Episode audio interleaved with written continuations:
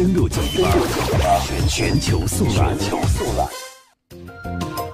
全球速览，首先来关注中国方面。中国国家统计局发布的数据显示，中国一季度的 GDP 同比增长百分之六点八，符合市场预期。内地股市和港股双双快速反弹。韩国方面，四月十六号是韩国世越号沉船事故四周年，四月十六号被指定为韩国国民安全日。韩国总统文在寅十六号下午在青瓦台主席主持首席秘书和助理会议时表示，打造安全国家才是对世越号遇难者真正的追悼。文在寅表示，百分之五十一的韩国人认为世越号沉船事故后，国家灾难应对体系并没有发生太大改变。韩国政府为期两个月的国家安全大检测工作已经结束，将根据五月出炉的报告结果，综合研讨各种一线问题，拿出能够得到国民共鸣和认可的改善方案。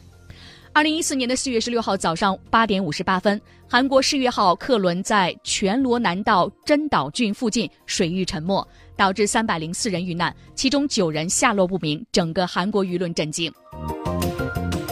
而就在同一天，韩国前总统朴槿惠向首尔中央地方法院提交了放弃上诉书，具体内容被曝光。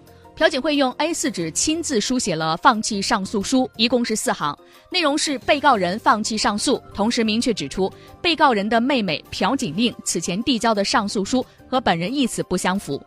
根据韩国刑事诉讼法的相关规定，被告的配偶、直系亲属、兄弟姐妹或是一审代理人和辩护人可以代替被告提出上诉，但是因为朴槿惠本人十六号明确表示放弃上诉的意愿，朴槿令此前提出的上诉失去了。法律效力。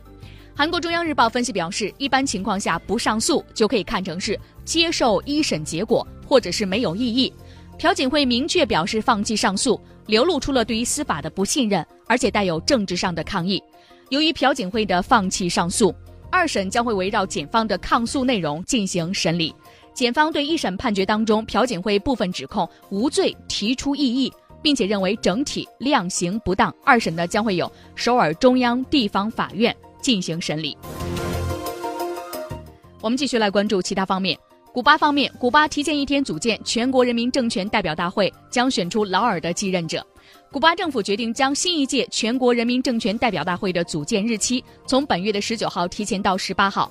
十八号，新一届全国人民政权代表大会将会正式组成，并将选举新的国务委员会的主席。将组建日期提前一天是这一次重要会议议程的一种需要。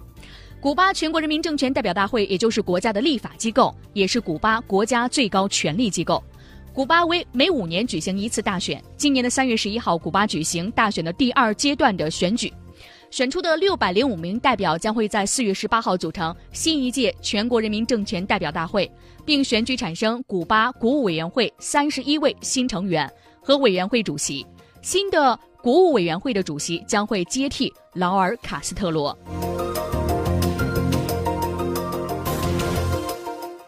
最后的时间，我们再次把目光投向美国方面。《纽约时报》《纽约客》分享普利策大奖，美国名流涉性骚性骚扰的报道。二零一八年美国的普利策奖十六号正式揭晓。在新闻奖项方面，《纽约时报》和《纽约客》因为对好莱坞著名的制片人哈维。温斯坦等社会名流涉性骚扰的相关报道，分享了最受瞩目的公共服务奖。普利策奖的评委会的负责人在当天下午的纽约的哥伦比亚大学宣布了2018年普利策奖全部21个奖项的得主。其中呢，加利福尼亚州的圣罗莎新闻民主党人报对去年加州大火肆虐葡萄园之乡的报道获得突发的新闻报道奖。在艺术奖项方面呢，美国的当红的嘻哈歌手。肯德里克·拉马尔的专辑获得了普利策的音乐奖。普利策奖呢是深受全世界的关注，它是在一九一七年根据美国的报业巨头约瑟夫·普利策的遗愿所设立的，每年颁发一次，分别是新闻奖和艺术奖两类。